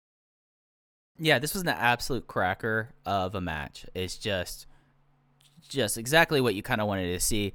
Eita gets like his big, uh, youngster standout match that you knew that Gabe being Gabe. The one thing I always say is he knew as soon as what he saw with Tozawa was like, all right, I'm gonna put him in these matches that will really, at least for here, you can see like the growth here. This was like the Eita growth match, you know, like the steps up. Like I'm not gonna flip through my notes because remember, like he really didn't know what to do with Tozawa for about three months until he was like, oh, the crowd loves this guy. I need to like build this up into something. This is like the match that you would have at the start of that, and it was so good with the way that Eita was able to kind of try to get out of every situation the chops. There was this really fun bit where they were doing this brutal like elevated elevated cloverleaf where Swann had his foot on his head that just looked nasty. And then and then later they were going onto the stage because apparently there was no DQ or no countouts at all during the show. Like, did you notice like the people were brawling on the outside for a long time on this show? Eh, countouts are overrated. We don't need them in wrestling. But uh, the nice thing about this is they went over to the stage and Eita does this tornado DDT on the stage that Eita sells like death. That I'm sorry, that Rich Swann sells like death that Eita does. It looked real awesome. This rocked. Uh, you were talking about production things earlier, and I had this note here that I was going to save for here. So Eita had whatever theme music he was using on his excursion. It, it's a bop. It really kind of like fits a like thing. I like it a lot. Rich Swann, they found a recording of him doing the Junction Three beatbox, and they used that for his thing. It wasn't even like them using Johnny Gargano's "Don't Die Digging" graduate track. They were using this. So over almost exactly a year since Junction Three disbanded, they were using that for this. I, I mean, I would think at this point Gabe is totally checked out of what's going on in Japan, so that's not entirely surprising. What is a bummer is that just looking at Eita's excursion, where he was stationed, and the optics of PWG at the time, it really seems like we should have gotten Eita and PWG at some point. And specifically, if you look at their most recent show, which we'll talk about more next week for a multitude of reasons, DDT 4 2013, I'm not going to pick on B Boy, but there's a singles match on that show between Willie Mack and B Boy and I just think, Oh. man, if you just could have put Eita in that spot instead, we could have gotten a 2013 Eita versus Willie Mack match, and that sounds awesome. And you know those chops would have gotten over in Reseda. That would have been such a banger. Oh man. Sliding Doors, the story of DGUSA. Sliding Doors. Dra- Sliding Dragon Doors. USA, this should have been better. This should have been better. yeah, yeah, yeah. Um, after the match, Swann uh, puts over Eita big. Then he talks about California wanting to party. He blows out the speaker. And then he says he's the face of the high flower and puts out an open challenge to say, "Oh, We know the whole thing was like this going on here. I am the best high flyer, so come at me if you're a better high flyer than me. And I thought that was a pretty effective post match promo. I like both facets of it, other than blowing out the speaker. Yeah, the audio quality is simply put unacceptable. But from what I could understand, Swann cut a nice little promo here. Then we had another Book It Cam promo. This time it was with Sammy Callahan. And uh, Gabe is right into Sammy's face. He points it out a couple times. He talks about the match that him and Akira Tozawa had at United NYC. Kind of charming, talking about like the two years and how he has a conductor's hat on. And it was like, Gabe, why are you always in my business? It's like, the, and then Gabe says, "That's kind of my thing, being in everyone's business." You know, I, I, I was not a big fan of the Book It promos that we had last week and uh, uh, and open the Golden Gate, but I did enjoy like the two that we had here with one with Gargano kind of laying down his fears of the uh, no ropes match, and then uh, Sammy being reflective. Mike, I thought this promo was fucking awesome. I Yeah. I loved this segment for for a few reasons. One, Sammy Callahan just came across like a person, which was nice because uh, lost in the shuffle of all things Sammy Callahan the wrestling character is that And the person, and the person. and the, the well the, uh, yes the person stuff uh, I, I will I will say a lot of gray areas there and that is where I'll leave that but there's a lot of interviews like shoot interviews that Sammy's done or on Colt Cabana's podcast or he did an RF shoot where Callahan comes across like a like a really interesting guy in a, in a great character. And too often in his career he's been spooky. I'm the draw uh, thumbs up thumbs down Sammy Callahan. And he just kind of cuts this genuine promo here talking about United NYC He's in the opening match which by the way that United NYC show Callahan Tozawa Taylor, Swann, and Gargano are the only five guys that were on that show that are on this show, which is weird to think about because she was not on this weekend.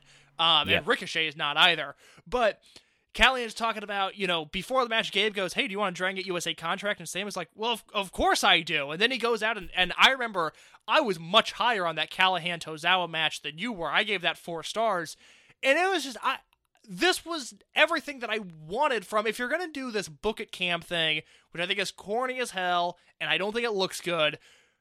At least have it be genuine like this, and I think that's the the angle that Gabe was trying to go for, but I don't think it always landed. The other thing that I liked about this was, like I said earlier, we're three and a half years into Dragon Gate USA right now, and it was nice for Sammy to call back to something, for Sammy to use the history of Dragon USA, because right now all of these shows, I don't know, they kind of seem to exist in a vacuum. Like nothing that was relevant at Untouchable 2012 is relevant now. And it was nice for Sammy to to call back to a show and say, "No, this exists. We have this history, me and Tozawa, and let me use this in this promo."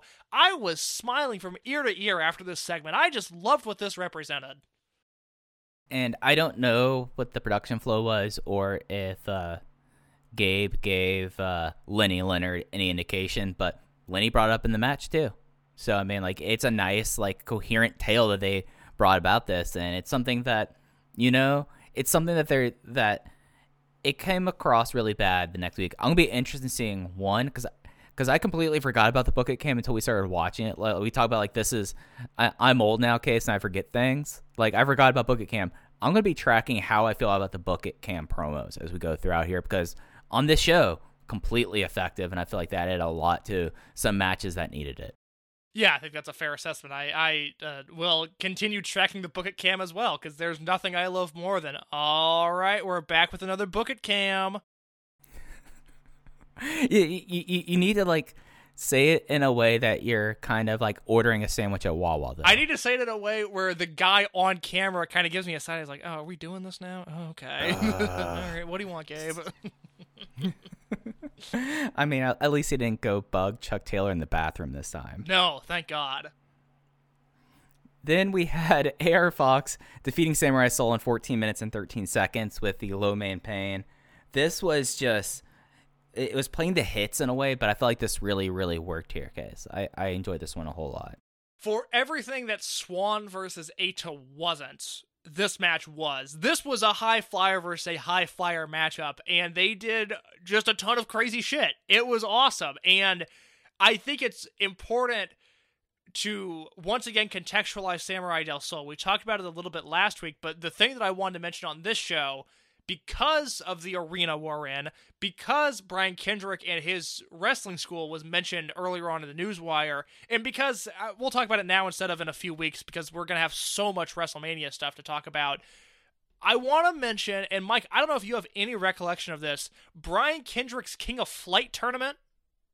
Oh yes, I remember the King of Flight tournament. Yeah, so that happened uh, on March 24th, 2013. So about two months after the show, same arena. GQ Money and Nigel McGuinness did the call, which I don't remember at all. But it was this show that Brian Kendrick put together, and to show you just how valuable and how well thought of Samurai Del Sol was at the time. And this show, for those that haven't seen it, I will actually I will avoid spoilers on it until well, I guess it's a tournament, so you'll kind of figure things out. But this show is on the High Spots Network if you've never seen it. It was just a one night, eight man tournament of high flyers, and the opening match was Paul London versus Samurai Del Sol. You had Nick Jackson versus AR Fox, the Amazing Red versus Ricochet, and Matt Jackson versus AR or uh, Matt Jackson versus Rich Swann. That turned into AR Fox versus Del Sol and Ricochet versus Rich Swann, and then a, a finals match of Del Sol versus Ricochet, where Del Sol won. So in one night, he beat Paul London, AR Fox, and Ricochet, and it almost felt like Mike, I know you'll get this. We talked about this on the show months ago at this point, but the Summer Adventure Tag League of 2011 was designed specifically right. to get Akira Tozawa and BB Hulk over as a tag team. It was their vanity tournament. This was the same deal for Samurai Del Sol. This dude was wanted everywhere and was so talented. And after that rocky start, I really wasn't sure if his run in Dragon Gate USA was going to hold up. But then you put him in a match like this with AR Fox, where, by the way, it should be noted in The Observer, Meltzer wrote that Gabe was planning a long feud between Del Sol and AR Fox, and we never end up getting that, which is a bummer. But we got this match, and I went four stars on it. I loved this thing. I went four stars too. Yeah. Like, like straight up, like this is guys playing the hits, but playing them in such an effective manner. Uh, one thing that I noticed in this match that you don't really see a lot outside of Mexico. We need more people doing tornillos. We need more corkscrews because it looks sick. Because Samurai del Sol did like four different variants of a tornillo in this match, and I was hyped for every single one of them. And it's just remarkable how smooth, uh, after all the jitters were underway with the Samurai del Sol, that he was in this match. Because Imagine this match happening right after Heat 2012. It would have been a disaster if at any indication.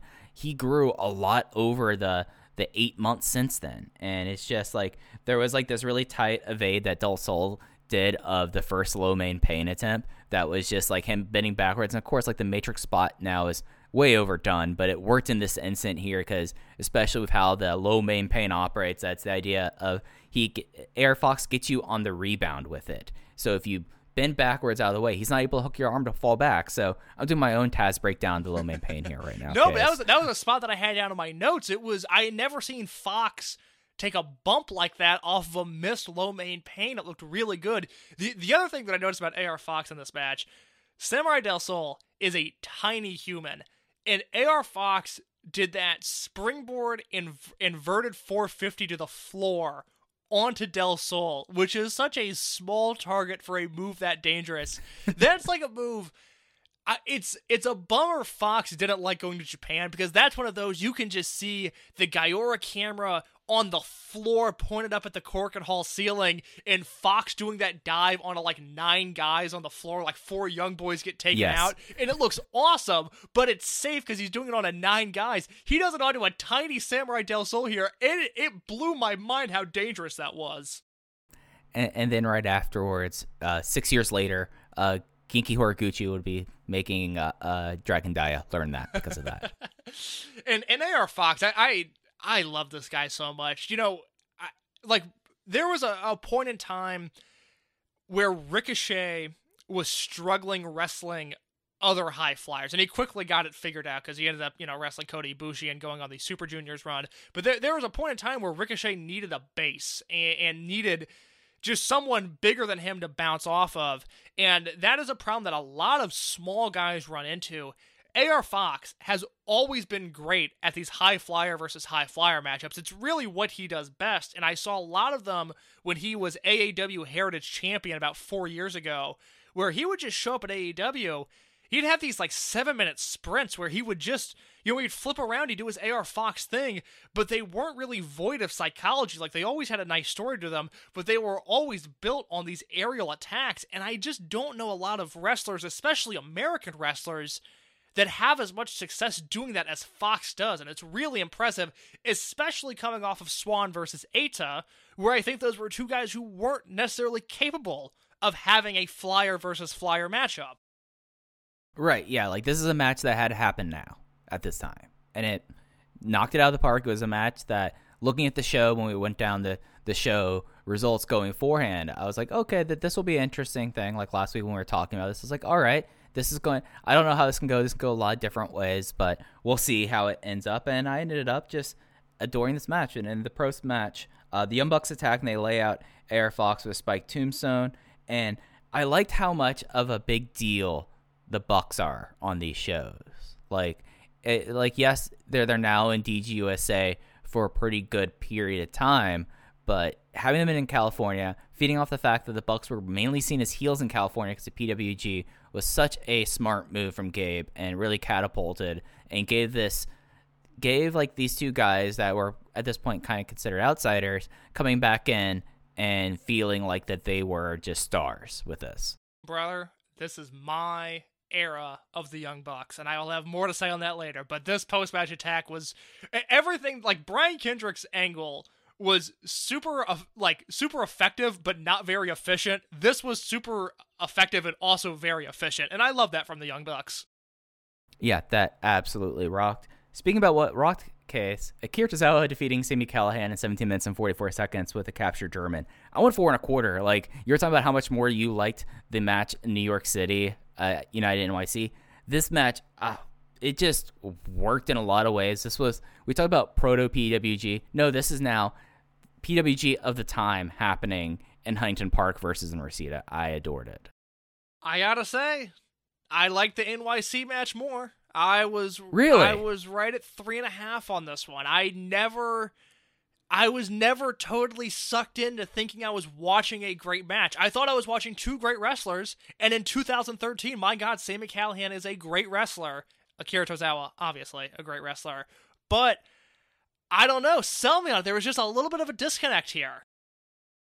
I, I think for me, what worked with this is that the uh, match in at United NYC, and this is interesting now that this feels like such a run back of a show in comparison to like things that we were talking about that happened in 2012 and 2011. But for me, the thing that like sold me on this match was this one felt like it had an immediate purpose from the start. It was Sammy Callahan with that book it camp promo, basically like I'm avenging that loss. There's no way that I'm gonna let Akira Tozawa beat me, and then just trying to steamroll him in the first three minutes, and then going from there into the kind of match you expect these two guys would have. There was like the really cool inversion of the Tres Amigos, where instead of after uh, with German suplexes, but instead of doing like the suplex and roll over like this, they would do go behinds right afterwards. So they were just trading German suplex, the kind of things that a lot of people would hate. But I was like, this actually really works with this, with how it's built up here. And then the whole thing, I like they had like just like an really great thing. And then the Liger bomb that Sammy did into the stretch muffler leading into the finish for Akira Tozawa just cleaned his clock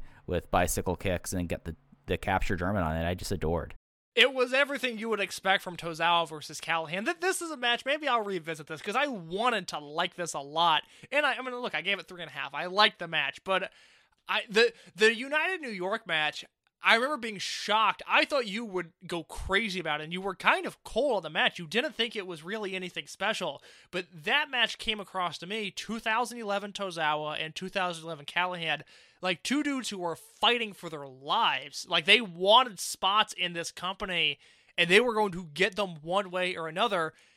And I I didn't think the same intensity was here. Now that could also be the first time they wrestled, it was in front of a hot BB King's crowd. This was in front of 90 people in, in Southern California. Not a bad crowd, but just the optics are not exactly conducive to a great match. But I, I liked it. I love Sammy in this era. I just went three and a half on it. Yeah, this is not a show that I would ever expect anything of this to hit the WWE network. Just like, geez, like you think about people on the show that are now eh, within WWE, like you can't even have like the Kendrick stuff. No, uh, maybe they would want to have the Samurai del Sol thing of of his tornadoes, but your that footage looks terrible. And then Gargano, they might find a way to to like do this, so they did a best of Gargano and DGUSA thing. But, but they're they're not yeah. they're not doing that. They're doing Gargano versus I don't even know who he Adam wrestled. Cole. Yeah, I was gonna say like uh, Gargano versus Walter if that happened. They're not. Mm-hmm. You're not seeing Evolve 12 on the network. Stop being surprised by that. It's not happening. Open the open the historic gate. I guess that's the first show. I'm trying Untouchable 2010. It's not popping up on the network. Stop acting surprised by it. Yeah, it's just not going to happen here. But I, I, I totally understand like our disconnect here. I, I feel like there was different things in the two of these that I, at least in my way, like this one, maybe it was like if I didn't have that promo, I would think differently. But I feel like this time it ended up adding a whole lot to it. I think that's fair. And then we had the same Bucks video package that we had next that we had last week. I assume we're going to get the same thing on the next show. And then we had the Young Bucks versus the Jimmy's team of Ryo Jimmy Saito and Jimmy Susumu. The Young Bucks defeated the team the Jimmy's team with more bang for your buck on Ryo Jimmy Saito in 16 minutes and 48 seconds. Okay, so what were your thoughts on this one? Mike, you know what my thoughts were? I like watching Nick Jackson wrestle Jimmy Susumu. That is what the industry needs. That is good shit. I I mean, my god, this match. And I look, I went 4 stars on it. I, it's the Young Bucks and the Jimmies. And this is the era of the Young Bucks where you got to remember, they're not even in New Japan at this point. They are No. doing they're like Chikara guys, if anything. They're out of Ring of Honor. They're just starting with Dragon Gate USA. And then obviously their PWG is, you know, PWG is their home promotion, but they're nothing at this point. They've they're like a bust in the NBA draft considering the the war between Ring of Honor and Dragon Gate USA and TNA 3 years ago at this time exactly 3 years ago. That's like a lottery pick just becoming nothing. And then obviously they revitalized their careers off the backs of this Dragon Gate USA run. But this is my era for the Young Bucks where I just don't think they can do any wrong because they're now close to a decade into the industry. Like their minds are incredibly cerebral, incredibly calculated, but they don't have those road miles on them. They don't have those New Japan house show bumps to their bump card. They just do whatever they want. They go crazy. And oh my god, I love it so much. And it's something that like I've not read the Young Bucks book. That's something I'll be probably reading over Christmas and over the New Year. You Year's. and I when, both. When things slow, when things slow down, I'll pick that up. I I, I got a bunch of books. I'm actually going to read Proust, so I'm an insane person. I, So, went over I- my head there. Uh, it, it, it that's fine. That's fine. The, the, the, I don't want to dumb it that, down for you. Uh, no, you don't. You don't need to know about it. Well, I mean, Proust is just a, a French author who wrote like one novel series that were like five thousand pages long. Now I'm gonna head out on that. That sounds terrible, Mike. You, you, you see, you didn't need me to like talk about I'm it. sorry. Like, I, this, You were trying to avoid a burial, and I, I made you walk right into it, and I and I that was mean spirited, and I do apologize. yeah, yeah, yeah. He wrote this series of books that was seven parts called "In Search of Lost Time." That is like one of the more like influential like novels of all time. It's four thousand two hundred and fifteen pages, and I'm a crazy person because I'm like, you know what? I feel like I should read some Proust. So that's What, the- on, the- what are your thoughts on this Young Bucks match, Mike? I'm not doing a literary podcast here. Four thousand pages. Fuck off. Well, like the reason why I brought up the Bucks book is they've talked about this was a time where they were about to quit wrestling. Yeah. Like straight up, like they like they did like this, and and like absolutely, like, this was one of the things that like led to the like revitalization and led him to like the the the, the TNA thing where they pretty much were cast adrift. Like the, the one thing that they did was they made the right friend there, but uh it, it's something like this match. Like I went three three quarters. Like this match is exactly what you would expect this match would be, and I'm thankful for it. You know, like it is the Bucks being like, like if people think like the Bucks were heels, like did like heel stick here. Uh, there's a moment in this match where Nick does something, uh, does something untoward. He ducks out of the ring, puts up his hands, and he says, "My hands are clean like O.J. Simpson." God, I love the Young Bucks so much. Everybody that does it is fucking wrong. I'm sorry. They're so good. I don't understand why people don't like them.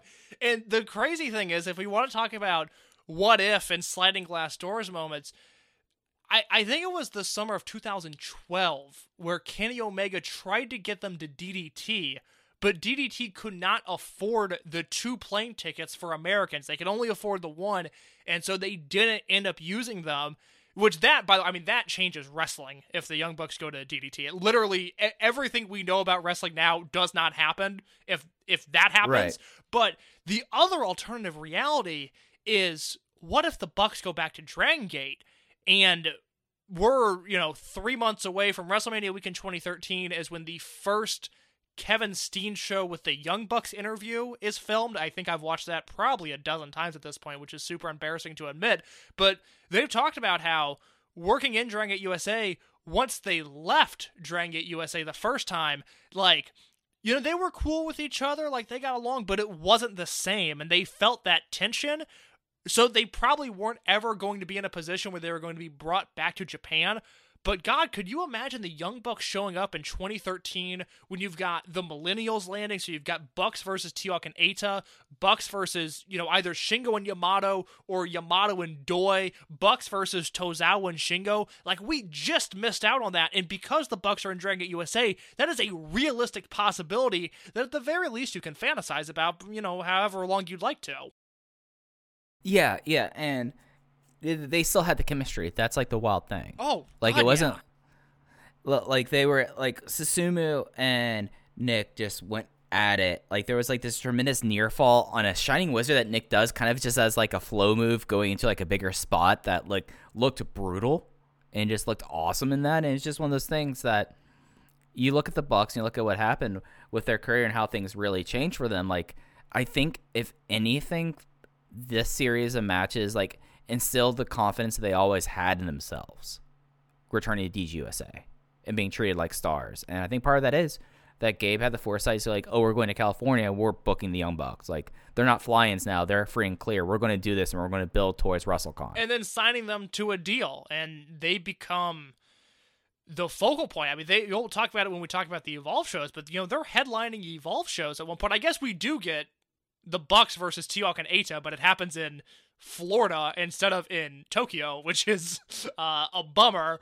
But yeah, the Bucks from here on out, you know, for the next year because they leave in January of 2014 at the infamous Gabe Sapolsky basketball blow up, which you can read about in I think it was my History of Evolve article that I wrote about how Gabe hated basketball and got mad at Chris Hero and the Young Bucks for playing pickup. It's either Chuck Taylor, all Chuck them Taylor, together. yes, it's it's either in, it's I think it's in my History of Evolve article. It might be in my Young Bucks are the best tag team ever piece, but I don't think it is. But we've got the Young Bucks for the next year, and they are a driving factor in the promotion. They are, you know, obviously the most interesting thing going on from here on out. So I love this match. I want to see Nick Jackson wrestle Susumu Yokosuka tomorrow. I just uh, their chemistry is top notch.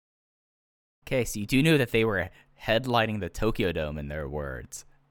Just in front a week in front of forty thousand people. Thousand people. But you know, you- Nick Jackson is is right. You know, he's going from the Tokyo Dome, brother, to Ybor City, Florida, for eighty silent Evolve fans. I'd be pissed too. Let me play basketball, Gabe.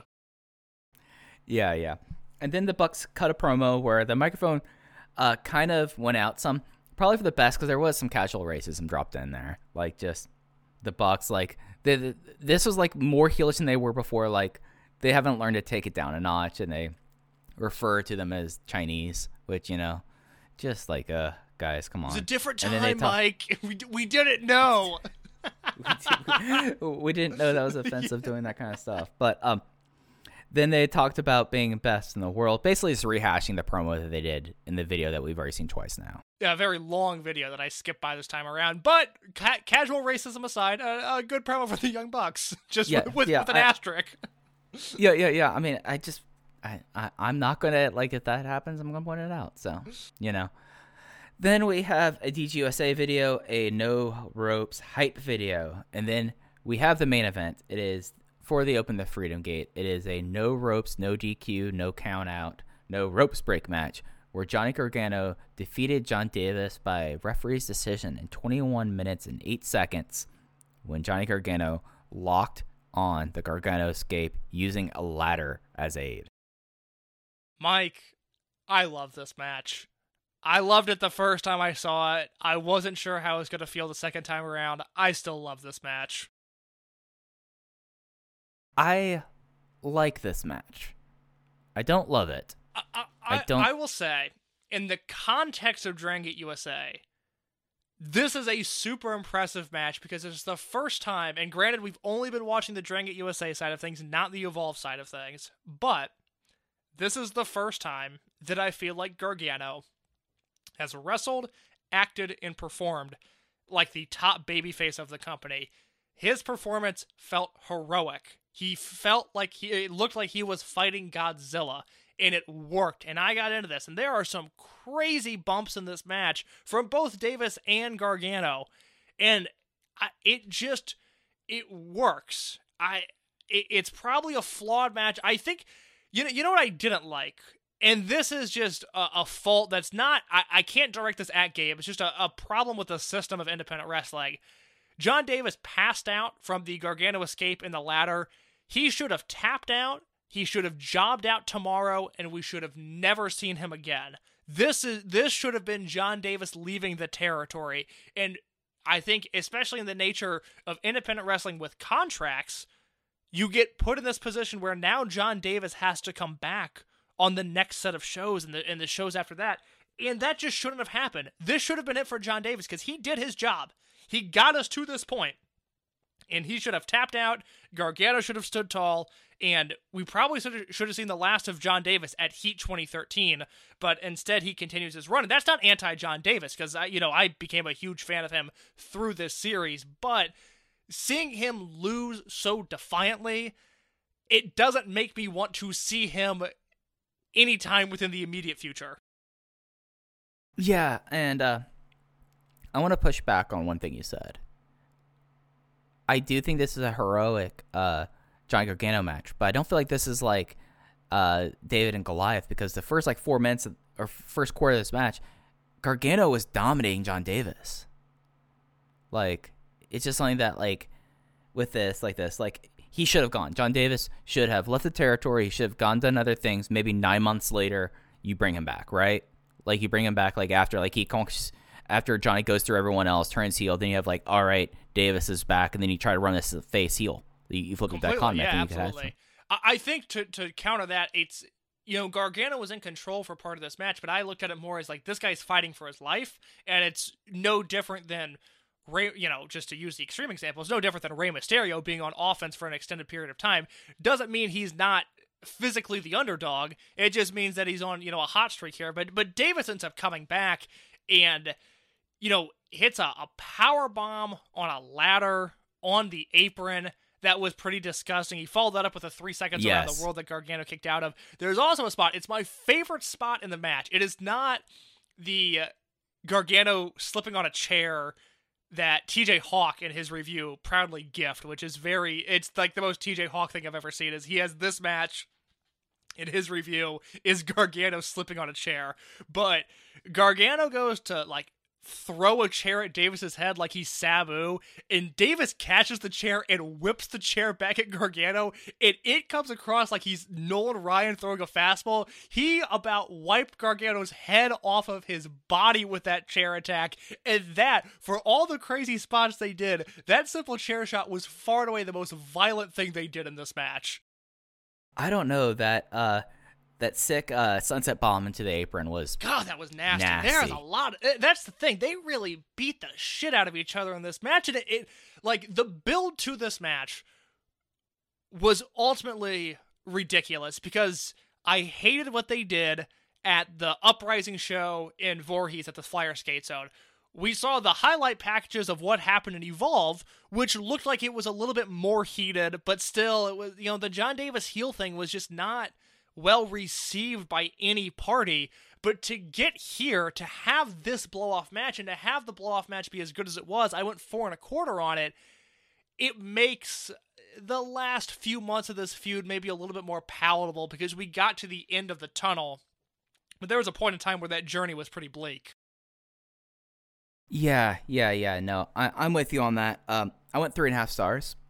Like, I enjoyed this match. I think, like, the thing with me that has me not reaching that level that you did, because I do think there's a pretty big divide between three and a half and four and a quarter stars. Yes. To be honest, but, like, I do believe, like, when you're talking about three and a half and three and a quarter, there's no difference. When you're talking about, like, even really from two and a half to three and a quarter, like, same divide there, you just kind of like the match more than than you're okay with. But the thing for me was this was not a bad plunder match. Like they worked this very well as a plunder match, but until there was like the uh, post tease and using the uh, turnbuckle to rip at John Gargano's face, you could have done this match without the no ropes, well, with ropes on the ring.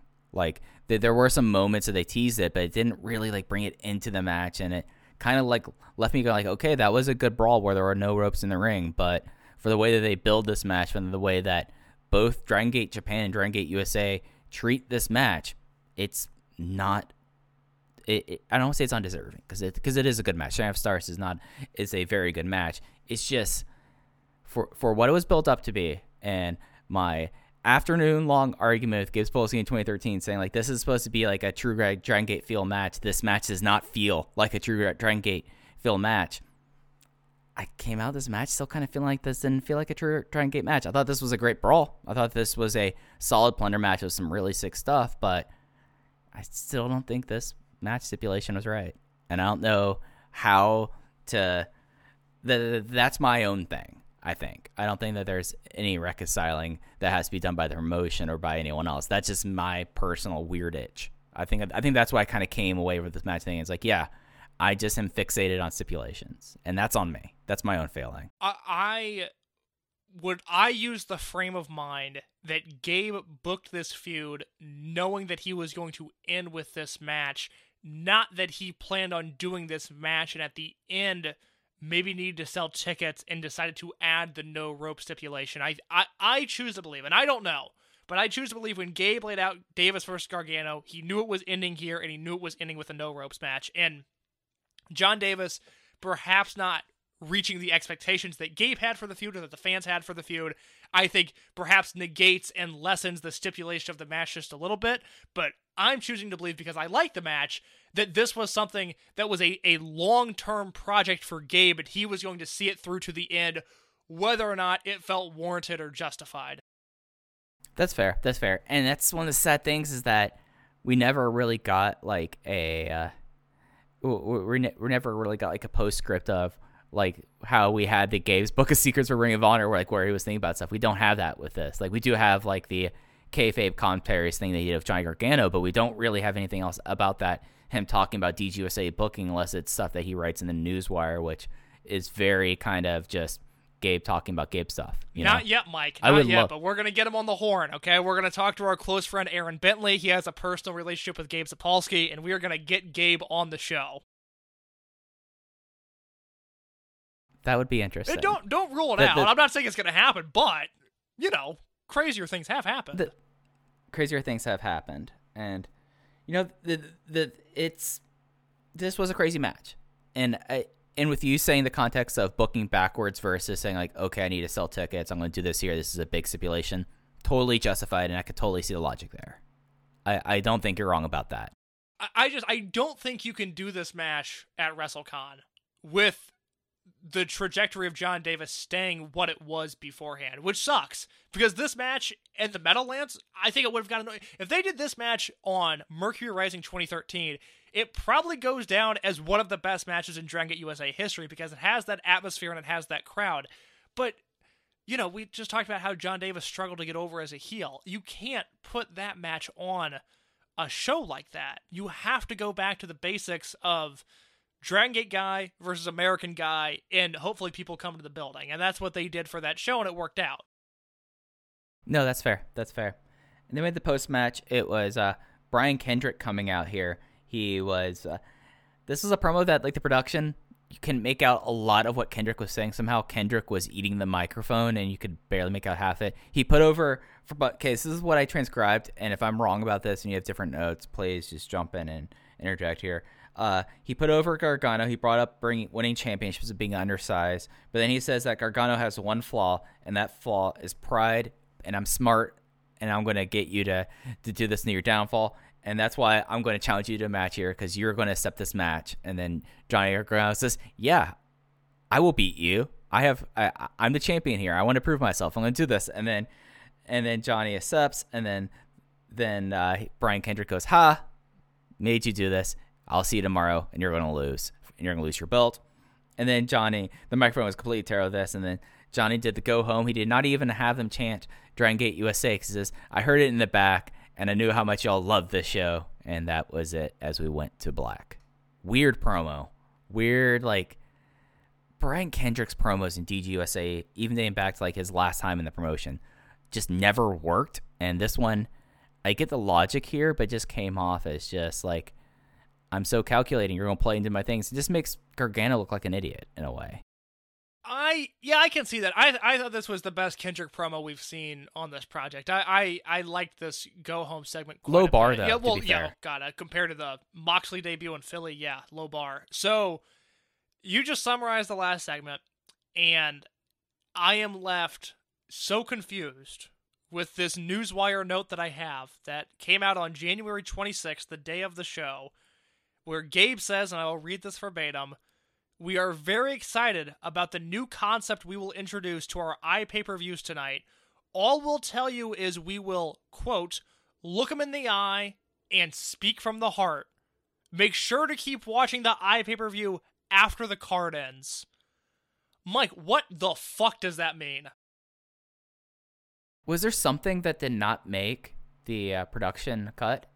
Let me That was on let, the let me double check because I thought when I read that that he was talking about what the like he was talking about after the match and pay attention to the promo, but that couldn't have been it because there was nothing there was nothing there. It was so Right. so confusing. If you look at the pw pondering his eye pay-per-view review there's nothing there um at least in terms of an announcement of any sort of you know like almost like an NXT fade to black and then come back sort of deal i really have no idea what Gabe was talking about here, and I don't see a 411 review to confirm. So, you know, maybe they announced Shingo, but that's not how I'd announce Shingo with look him in the eye and speak from the heart. I don't what I don't know what that is. I'm baffled by this. Yeah, I'm doing a quick search to see if other things. All right, here we go. Let's see who this is from. I'm doing some stuff on air. Larry Csonka. Here we go. Oh, these are just the pay per view scores. Do we have Revolt? Yes, we do. All right, Larry Csonka review. Let's see if Larry has this. Here. No, this isn't that. This is okay. This is he had like a whole thing here to get to it. Let me see what he had at this point. I apologize. This is really bad air, but yeah, I, I have no idea because like that promo really wasn't that. No, because it's not like maybe he was saying Kendrick was like opening his third eye. I I assumed because I read this before I watched the show that at the end of the show Gargano was going to talk straight to the camera or Kendrick was going to talk straight to the camera. I am so confused by what this means, but there is seemingly no answer to it. Yeah, yeah. And now I'm now I'm just looking. Okay, ProWrestling.net. That's a legitimate source. Uh, da da da da. There is nothing here, case. So if you're a listener, tweet at us at Open Voice Gate and let us know if you remember from the Revolt 2013 iPay per view the new concept that Gabe introduced to the iPay per view viewers. All we'll tell you is look him in the eye and speak from the heart. If you know what that means, if you have a doctorate in Gabe Sapolsky verbatim, because I, I thought Mike and I did, but apparently we're just bachelors in this department, then please let us know what that means.